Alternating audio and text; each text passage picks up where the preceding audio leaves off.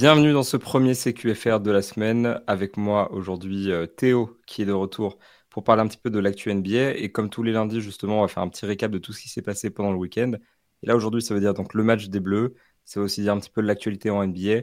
on va essayer de, voilà, de parler un petit peu de tout ce qui s'est passé. Donc, Théo, comment ça va? Bah écoute, ça va, ça va très bien. Écoute, et surtout, j'hallucine un petit peu parce que je pars, de, je pars en vacances, on parle de James Harden. Je reviens de vacances, on parle encore de James Harden. Comme quoi, quand je tourne le dos, il n'y a pas grand-chose qui se passe. Bah, c'est vraiment le dossier de l'été avec la Coupe du Monde. Donc c'est un petit peu notre fil rouge dans les CQFR, les podcasts, etc. Parce que c'est un petit peu les seuls endroits où il y a des rebondissements. Mais donc euh, là, on va pouvoir aller un petit peu dans le détail, c'est cool. Parce que voilà, sans transition, euh, l'équipe de France a enfin fini sa préparation. Là, on se prépare vraiment à disputer la Coupe du Monde qui commencera le 25 août pour se terminer le, 10 septembre en Asie. Et donc les Bleus euh, ont joué leur préparation. Et s'ils étaient jusqu'ici invaincus, ils ont pris la première défaite face à l'Australie ce week-end. Donc euh, voilà, je pensais que c'était intéressant de se replonger un petit peu sur ce match, sur la préparation globale, sur ce qu'on avait aimé, pas aimé, etc. Euh, donc voilà, pour le score exactement, on a fini le match sur 74-78 en faveur de l'Australie. Comme j'ai dit, c'est la seule défaite de l'équipe de France en préparation il y avait quand même un petit sentiment de, déception, surtout qu'on n'avait jamais fait une préparation euh, euh, où on a fini invaincu. C'était l'opportunité de éventuellement d'écrire l'histoire. On l'a pas fait. Maintenant, c'est une petite défaite. Ça peut être positif pour les Bleus. Euh, Théo, toi, du coup, tu étais en vacances. Qu'est-ce que tu retiens quand même à distance, on va dire, de, cette rencontre-là? Ouais, bah déjà c'était effectivement une petite défaite, hein. ça s'est joué même jusque dans la dernière minute, c'était serré. Il faut rappeler aussi que l'Australie, bah, depuis plusieurs années, c'est quand même un, un des, une des grosses équipes euh, sur, sur, la scène internationale. On se rappelle qu'ils nous avaient, alors ça remonte un petit peu, mais aux Jeux Olympiques 2016, ils nous avaient sévèrement giflé, ils avaient fait un super parcours. Euh, c'est une équipe qui joue tout le temps dur, quel que soit l'effectif, c'est une équipe qui joue dur, qui a une forte identité. Donc pas forcément surpris finalement de, bah, de cette contre-performance euh, entre guillemets de, des Français, même si bien sûr je pense qu'il y avait, il y, avait, il y avait la possibilité de passer sur ce match-là. Ça reste des, des matchs de préparation. on sait aussi que le, bah, que le roster a un petit peu bougé, on pourra y revenir un petit peu, euh, Benjamin, avec euh, Mathias Le Sort qui va rejoindre le, groupe finalement pour la, pour la Coupe du Monde. Donc c'est pas forcément inquiétant.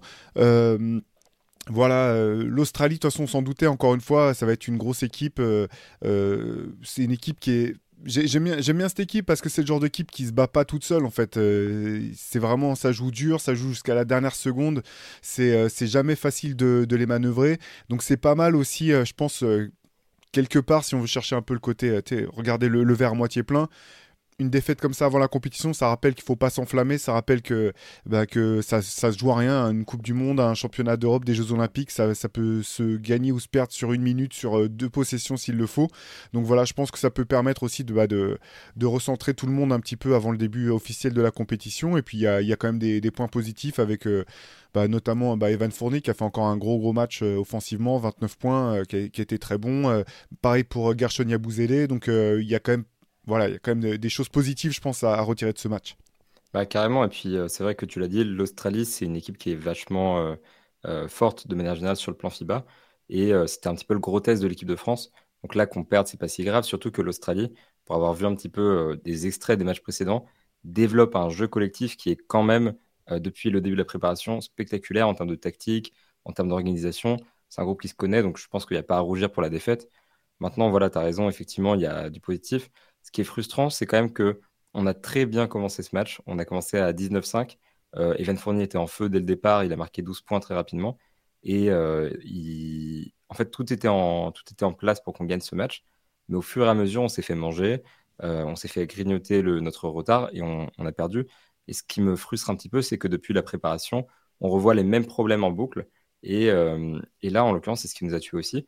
C'est qu'on a laissé trop de rebonds offensifs à l'équipe adverse. Ils ont pris 20 rebonds offensifs. Et depuis le début de la préparation, on en parlait avec euh, Antoine plus tôt dans la semaine, c'est toujours le problème. C'est qu'on laisse nos ennemis approcher le rebond. On a une bonne défense au global, mais après, si on perd les rebonds offensifs, ça perd son intérêt parce que ça crée généralement des super opportunités. On se fait marquer dessus dans la raquette et les équipes reviennent. Et il y a les balles perdues aussi. 22 euh, ballons euh, du coup qui ont été perdus face à l'Australie pour 20 passes décisives. C'est pas exactement le ratio qu'on aime, c'est plutôt dans l'autre sens d'habitude. Et du coup, bah, c'est vachement frustrant parce que, en fait, tout est en place, on défend bien. Le jeu, de manière générale, il y a quand même une alchimie collective, on a un groupe qui se connaît, euh, etc. Mais pourtant, on perd pas mal de ballons. Et puis, on, concède plein de rebonds offensifs. Donc je trouve que c'est le point frustrant de la préparation. Et au global, voilà, moi je retiens ça. Et ce match-là, il nous rappelle en particulier qu'il faut qu'on fasse attention à ça, qu'il faut qu'on fasse attention à la manière dont on garde le ballon et qu'on fasse moins de pertes de balles, et que bah, c'est des axes de progression prioritaires avant le début de la compétition, parce que 25 août, c'est Canada, ça commence dur. Ouais, c'est clair. Et puis, c'est vrai que pour le coup, ces deux, ces deux aspects du jeu que tu soulignes, c'est vraiment deux des forces de l'Australie. Ils sont hyper agressifs au rebond offensif.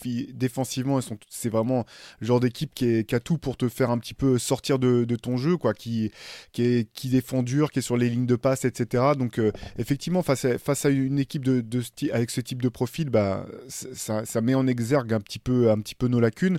Après, bon, voilà, je pense que pour revenir un petit peu sur l'arrivée de, Mathias Le Sort dans, le groupe, il faudra voir aussi quelle, sera sa place dans la rotation.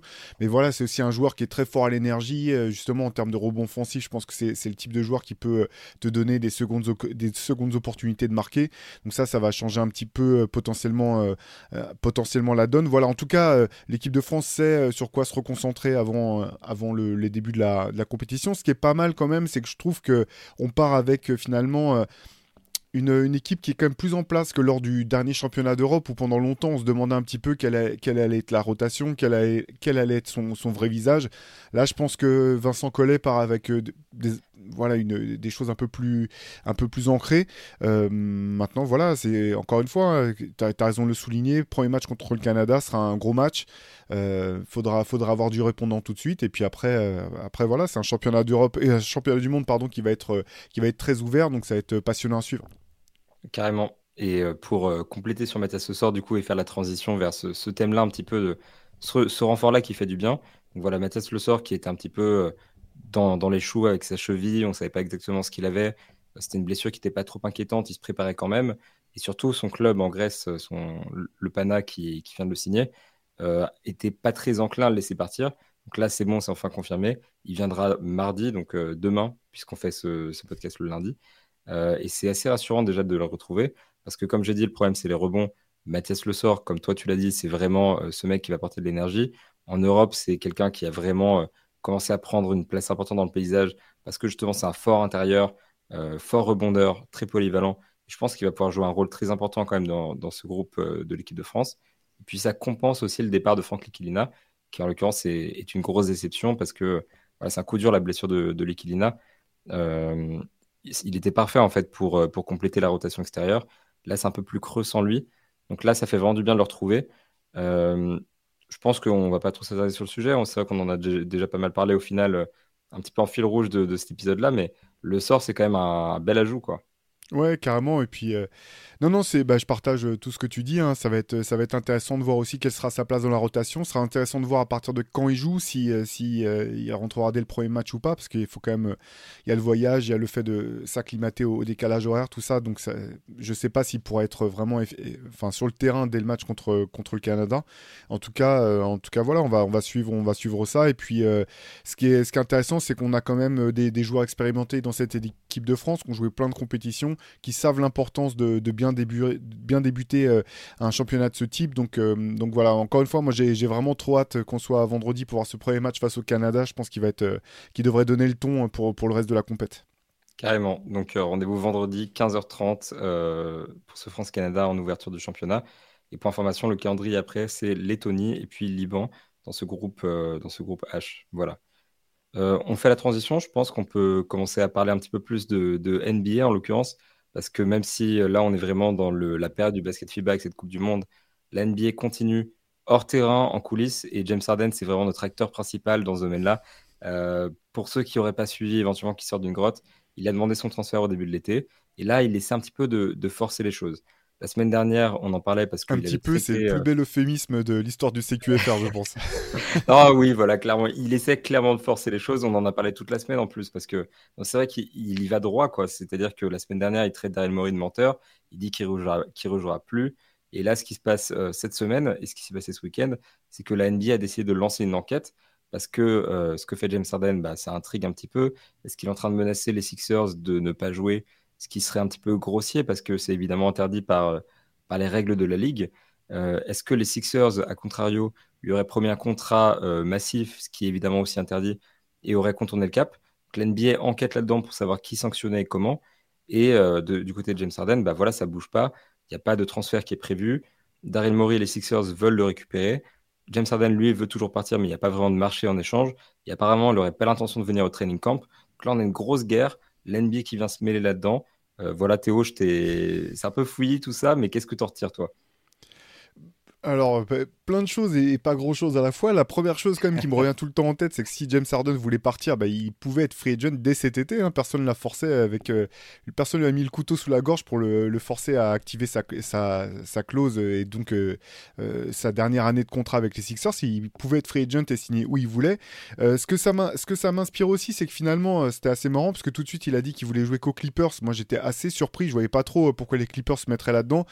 finalement, bah, je pense que ça montre bien que les Clippers n'avaient pas une envie folle ou du moins n'étaient pas pas prêts à se saigner pour, euh, pour faire venir James Harden. Ça montre aussi que le marché est pas très fort hein, pour James Harden. Et je pense que tout ça s'est renforcé un petit peu euh, au bout d'un moment. Je pense que c'est euh, ben, euh, ce qu'il a montré, la façon dont il est parti de Houston, la façon dont il est parti de, de, Brooklyn, et maintenant la façon dont il essaye de partir des Nets, doit quand même refroidir pas mal d'équipes qui se disent mais est-ce qu'on a vraiment envie de, de faire venir ce joueur-là et de lui promettre dans la foulée un contrat sur plusieurs années, puisque c'est ce qu'il recherche, alors que si ça se passe mal, il risque de nous faire de nous mettre la pression. Donc tout ça, c'est voilà, ce que ça m'inspire cette histoire de, de James Harden. Et puis là, ce qui est intéressant, c'est ce que tu notes le fait que la NBA vienne mettre son, son nez là-dedans, parce qu'effectivement, on sait, bon, c'est des secrets de polichinelle, que très souvent, euh, euh, quand il y a des, euh, des, renégociations, quand des joueurs arrivent dans une équipe, il y a des espèces de poignées de main en coulisses pour dire, bon, bah écoute, t'inquiète pas, dans deux ans, on va te mettre bien, on va te promettre tel ou tel contrat, même si c'est totalement interdit, on sait que c'est comme ça que ça se passe généralement.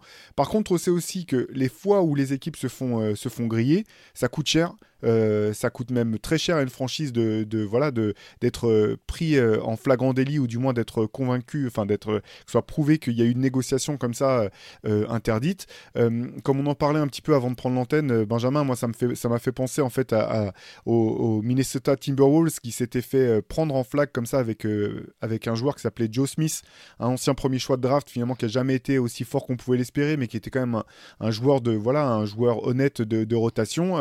les Wolves vous avez fait une promesse comme ça euh, durant une intersaison. Ils sont fait prendre et ils l'ont payé très très cher.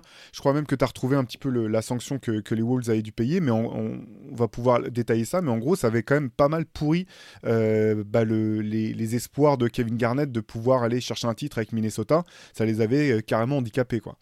C'est ça, j'ai pris le détail du coup parce qu'on en avait parlé en off. Les Wolves donc, ont pris 3,5 millions de dollars de suspension. Alors bien sûr, à l'échelle d'une franchise NBA, c'est pas tant que ça mais c'est vrai qu'il faut imaginer qu'aujourd'hui, ça va sans doute être beaucoup plus gros et euh, ça fait toujours mal. Mais surtout, ils ont dû euh, abandonner leur tour de draft, leur premier choix de draft, enfin, leur premier tour de draft, pardon, euh, pendant 5 ans. Alors, au final, ils en ont, ils en ont récupéré un quelque part, parce que la sanction, elle est quand même vraiment violente en l'occurrence. Mais c'est une sanction, voilà, qui, qui, est dingue, quoi. Et au-delà de ça, le, le, propriétaire a été suspendu. Kevin McHale, qui à l'époque était vice-président des opérations basket, du coup, a, pris la suite. C'était quelque chose de, d'assez fou. il faut dire que là, si aujourd'hui ça arrive aux Sixers, bah, il faut imaginer, on en parlait aussi euh, plus tôt cette semaine, on en parle beaucoup sur le site en ce moment, que le potentiel départ de James Harden, c'est potentiellement le début de la fin du projet des Sixers. Et si ça se trouve, il y a une reconstruction qui est là quelque part dans un an, dans deux ans, dans trois ans. Si jamais on leur prend tout leur tour de draft, ce qui est sûr, c'est qu'ils vont avoir du mal à reconstruire. Et même s'ils veulent être compétitifs, c'est les prives d'assets pour construire une équipe compétitive. Donc s'ils perdent Arden et qu'en plus ils perdent ce genre de capital draft, pour eux ça va être terrible parce qu'ils n'auront plus de moyens de se relever et ça risque d'être très compliqué. Donc là clairement je pense que cette enquête de l'NBA, elle est euh, déterminante parce que les conséquences pourraient être dingues. Et puis même pour Arden, donc il y, a cet enjeu là de contourner le cap. Il y a aussi cet enjeu de ne pas jouer parce que donc il y a une clause dans le, dans le CBA qui permet aux Sixers d'empêcher James Harden de devenir agent libre s'il décide de retenir ses services, c'est l'expression consacrée dans, le, dans les règles de la Ligue, pendant plus de 30 jours. C'est-à-dire que si James Harden ne vient pas au training camp, qu'il refuse de jouer, qu'il ne s'entraîne pas, etc., et eh ben, les Sixers pourront complètement le bloquer et l'empêcher de signer dans un autre club, que ce soit en NBA ou en Europe. Donc, en l'occurrence, ça leur donne un petit peu un levier pour soit essayer de le faire jouer, soit essayer d'obtenir un, plus gros un transfert de la part d'une autre équipe qui pourrait se dire bah, je vais attendre dans un an qu'il soit, qu'il soit disponible. Mais du coup, là aussi, c'est un petit peu le, nerf de la guerre. Donc là, je trouve qu'on est sur des proportions jamais vues. Il y a des sanctions de fou qui pourraient tomber. On n'a jamais vu ça en application, tout simplement. Et, et le dossier, bah, plus on avance et plus il est farfelu, quoi complètement, et je pense qu'il y, a un autre facteur qui, joue encore et qui, euh, qui, met la pression à la NBA, c'est le développement du betting autour, euh, autour du, sport pro et notamment euh, de la NBA. Parce qu'à l'époque dont on parlait, l'époque de Joe Smith et enfin de, cette histoire avec les, Wolves, il n'y avait pas, il y avait pas cet, angle-là qui, qui rentre en ligne de compte. Et ça, c'est si jamais James Harden se présentait en, au training camp, mais que manifestement il fasse pas les efforts ou qu'il fasse, qu'il fasse le choix d'être d'être mauvais à dessein, ça pose aussi des, gros problèmes, je pense, pour la NBA euh, d'un point de vue image et euh, par rapport à toutes ces, questions de, bah, de, betting, tout simplement. Euh, donc donc la NBA va mettre son nez là-dedans et je pense que effectivement là ça sera pas euh, euh, il faudra que d'un côté comme de l'autre notamment du côté des Sixers ils soient assez béton dans, leur défense et dans les arguments qui enfin les, éléments qu'ils pourront apporter euh, parce que ça, la, vraiment ça la fout très mal. Ça, la fout très mal en termes d'image. La NBA on sait qu'il n'y a rien que enfin c'est la chose la, plus importante aux yeux de la NBA c'est son image de marque son image de marque notamment de sport relativement propre par rapport à d'autres sports pro américains. Et donc ça, plus la hausse des salaires euh, les contrats records que signent les joueurs. Je dis pas, je dis encore une fois, je n'ouvre je pas la question pour dire que, ce sont des, salaires qui sont pas justifiés, mais c'est vrai que c'est toujours plus difficile aussi euh, quand tu es une ligue de bah, d'avoir l'un de tes meilleurs joueurs qui gagne énormément d'argent, euh, faire euh, un petit peu de la rétention ou du moins dire ouais si c'est comme ça je vais je vais pas jouer ou du moins comme il a pu le faire à d'autres moments arriver complètement hors de forme, totalement désintéressé. C'est voilà, c'est c'est j'ai du mal à comprendre un petit peu quand même ce qui s'est passé dans, le clan Harden euh, ou même en coulisses euh, pour que les choses prennent euh, cette, tournure-là. En fait, je suis vraiment, vraiment étonné. à moins effectivement que Daryl Morey fait une promesse folle à la fin de la saison, tu vois, en lui disant bon bah active ta clause et puis on va te redonner pour tant, tant un contrat comme ça, c'est sûr et certain. ce qui serait un peu étonnant quand on connaît les relations entre le, GM et le joueur qui s'entendaient très bien jusqu'à il y a pas si longtemps. J'ai vraiment du mal à comprendre ce qui s'est passé. Bah, ce qui est marrant, c'est que justement, on parlait de Kevin McHale par rapport au dossier des Wolves, qui à l'époque était donc dans ce front office-là. Et Kevin McHale, qui a été coach aussi des, Rockets de James Harden, a donné son avis sur la question. Et euh, voilà, avec son expérience de GM, un petit peu, de, mec qui est traîné dans la ligue pendant quand même des années des années. En fait, lui, il expliquait que, selon lui, le, euh, le problème de James Harden, ça vient des propriétaires. Dans le sens où Maury avait fait une promesse à Harden. Harden comptait signer ce contrat-là mais les propriétaires, en fait, ont dit stop parce que voilà, James Harden n'a pas été performant en playoff. Et donc, selon lui, après, c'est une analyse extérieure d'un mec euh, qui a l'air un peu remonté contre James Harden, qui, euh, dans son interview, le, défonce un petit peu parce qu'il dit voilà, il est gros, il voulait pas jouer. Euh, c'était un mec qui était compliqué à gérer sur le plan coaching. Donc, il était un petit peu remonté. Mais, mais quand même, l'analyse est intéressante. C'est de dire un petit peu Maury, lui, il avait l'intention de, rendre tout le monde heureux. Joel Embiid qui voulait sa costard Arden qui voulait son contrat, mais les propriétaires ont, mis leur grain, et puis voilà, ça a déconné. Je trouve que c'est une, une, euh, euh, comment dire, une explication qui est plutôt cohérente et qu'il euh, y a moyen que ça se passe comme ça. Maintenant, pour Arden, on peut comprendre, il y a toujours une bonne raison finalement de, pour qu'il demande son transfert. À Houston, il y a un changement de projet. À Brooklyn, il y avait tous les problèmes autour de Kyrie Irving, autour de Kevin Durant. On comprend pourquoi il veut partir. Maintenant, ce qui pose plus problème en termes d'image et en termes de pourquoi est-ce qu'il se fait autant descendre sur les réseaux, voilà, c'est la manière. Et là, la question, c'est comment est-ce qu'il va continuer? Parce que là, ça commence quand même vachement mal avec ces histoires de Daryl Morey est un menteur, de je ne veux pas jouer. Est-ce qu'il va arriver complètement hors de forme au training camp? Un petit peu comme d'habitude, parce qu'on est quasiment sur une habitude pour James Harden. Est-ce qu'il va finir par jouer? C'est toutes les questions qu'il faudra se poser dans les prochaines semaines et pour le début de la saison. Et là, ça va vraiment être la clé de cette affaire-là. Carrément, oui, non, bah c'est clair. C'était marrant. Du coup, j'en profite quand même pour Kevin McHale qui rappelait quand même que qu'il avait, euh, il avait le sentiment que James Harden avait fait ce qu'il fallait pour, euh, pour qu'il se fasse euh, lui-même virer au début de la saison suivante. En fait, il y avait, pour, rappel, il y avait une série hyper serrée face aux, face aux Clippers, série dans laquelle les, Rockets étaient hyper mal embarqués. Et finalement, ils sont revenus gagner un match décisif avec James Harden sur le banc et Joe Smith qui avait fait un, festival incroyable à trois points alors que c'était pas du tout son, sa spécialité. Et gros, euh, Maquel, euh, dans l'entretien dont tu parles, raconte que ça n'avait pas plu à Harden de s'être fait bencher, qu'au début de saison suivante, il était arrivé complètement hors de forme, et que Kevin McHale s'était fait virer au bout de 11 matchs. Donc euh, voilà, il y, a, effectivement, il y avait un dossier assez lourd entre, entre Kevin McHale et James Harden. Et puis presque un pattern finalement, parce que ce truc de justement t'arriver un petit peu hors de forme au, au training camp, bah, il l'a fait pour obtenir son transfert, il l'a fait pour, pour faire virer un coach si on croit vraiment Kevin McHale.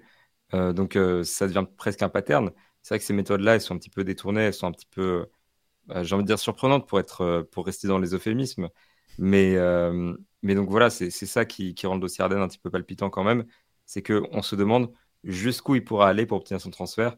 Parce que même s'il y a toujours une bonne raison de le faire, il nous surprend quand même toujours par la manière dont il le fait.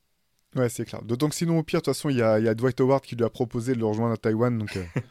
ben, ça fait la transition absolument parfaite. Voilà, incroyable.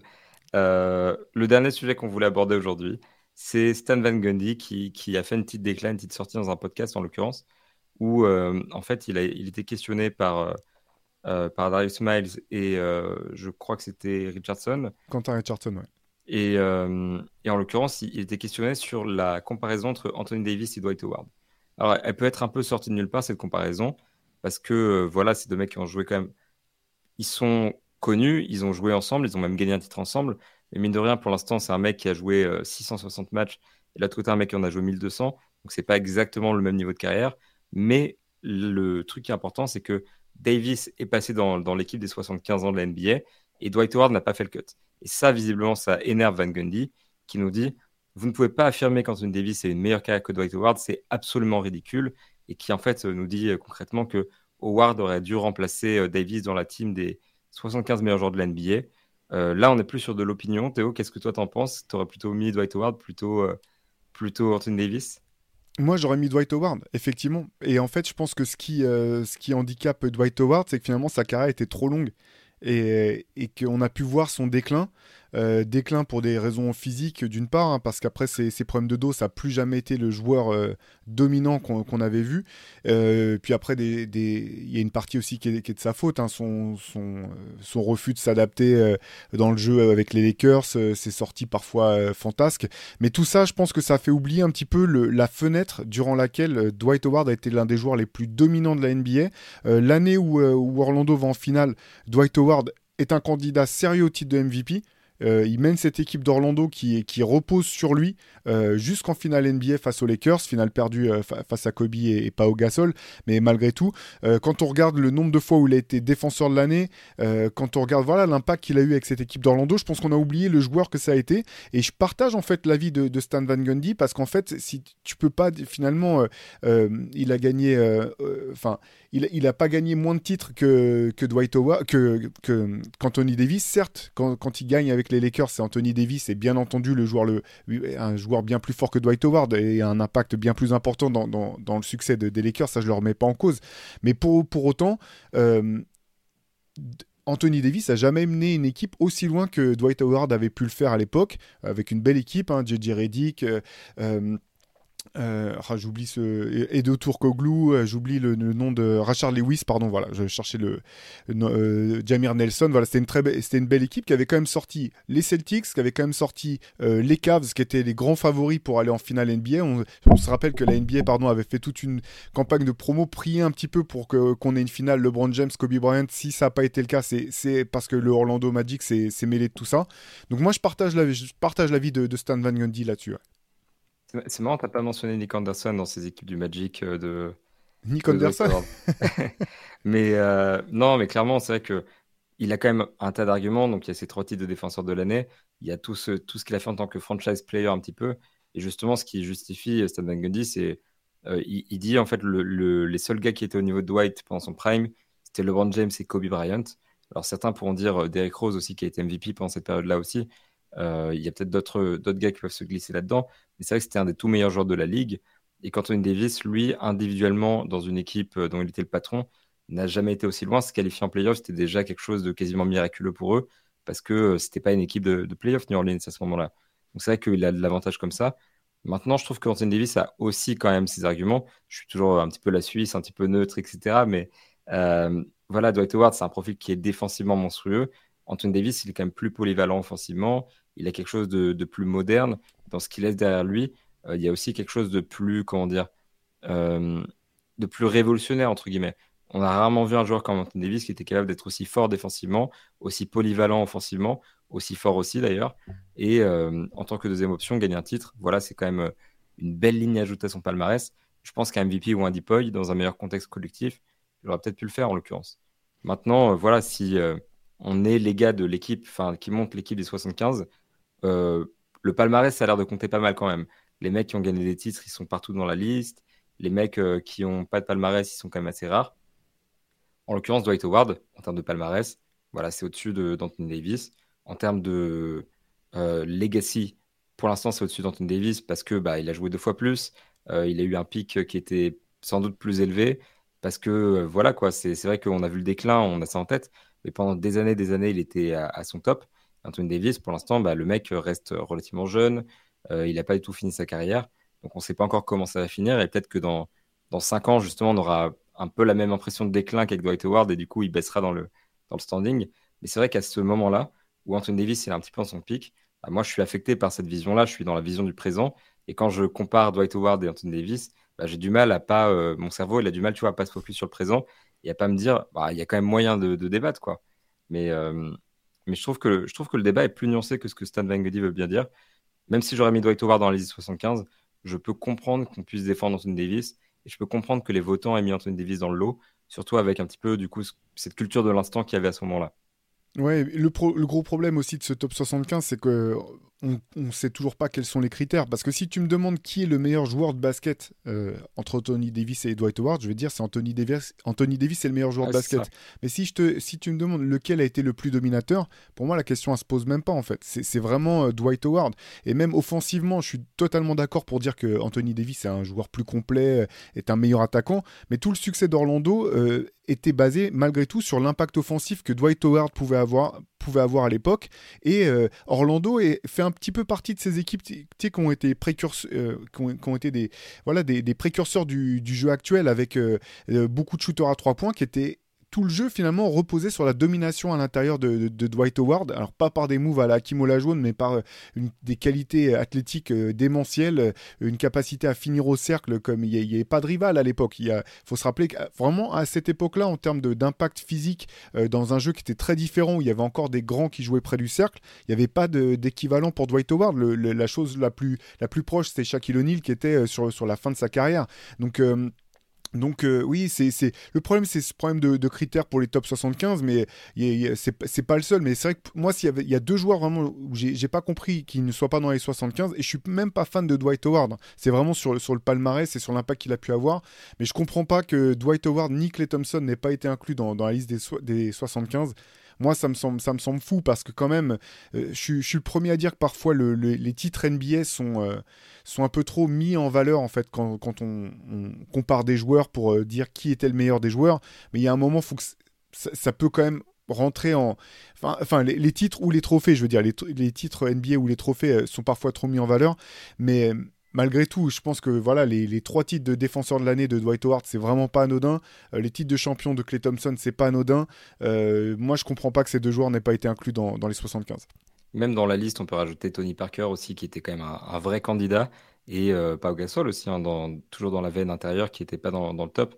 C'est vrai qu'il y avait voilà des trucs qu'on a pu retoquer. Je suis d'accord avec toi, le problème c'est les critères, et euh, pareil, de manière, ce que j'ai dit avant, c'est un petit peu plus maladroitement ce que tu as dit, c'est-à-dire que vu qu'on ne sait pas les critères, si on nous parle du meilleur basketteur intrinsèquement, je pense qu'Anthony Davis va faire le cut. Si on parle vraiment du, mec qui a eu la meilleure carrière, voilà, Dwight Howard, c'est un, petit peu plus difficile à. Enfin, c'est plus facile à caler là-dedans et euh, ça va être difficile de défendre Anthony Davis sur la carrière par rapport à Dwight Howard. Et euh, par contre, oui, c'est ça, c'est que il faut se souvenir aussi, quand on fait un top, de combien de fois le mec a été deuxième du vote pour le Depoy, combien de fois il a été troisième, combien de fois il a eu un impact défensif énorme, parce que euh, être premier d'un trophée, alors certes, ça reste sur le CV, c'est ça qu'on garde en tête, mais euh, c'est pas parce qu'on a le trophée qu'on a forcément été un meilleur défenseur qu'un mec qui a été quatre années euh, deuxième du vote pour le Depoy. Voilà, je dis ça un petit peu, euh, un peu au hasard, tu vois, mais tu comprends l'idée. C'est qu'il y a beaucoup plus de contexte. Et ces comparaisons-là entre joueurs qui ont joué à différentes époques, qui ont différents palmarès, qui ont des styles différents, elles sont beaucoup plus difficiles qu'on veut bien le prétendre parce que ça se limite pas à une comparaison statistique et une comparaison de palmarès. Et puis, bon, bah, ouais, lui, il a mis plus de points, il a gagné 3 euh, Dipoy, euh, lui, il a gagné un titre en tant que seconde option. Allez hop, ça, ça fait le cut et on dit que lui, il est meilleur que lui. C'est beaucoup plus compliqué que ça. Et je trouve que ces débats-là, ils sont trop souvent euh, simplifiés et sursimplifiés et qu'on perd un petit peu cette nuance-là et que c'est un peu dommage. C'est clair, c'est clair.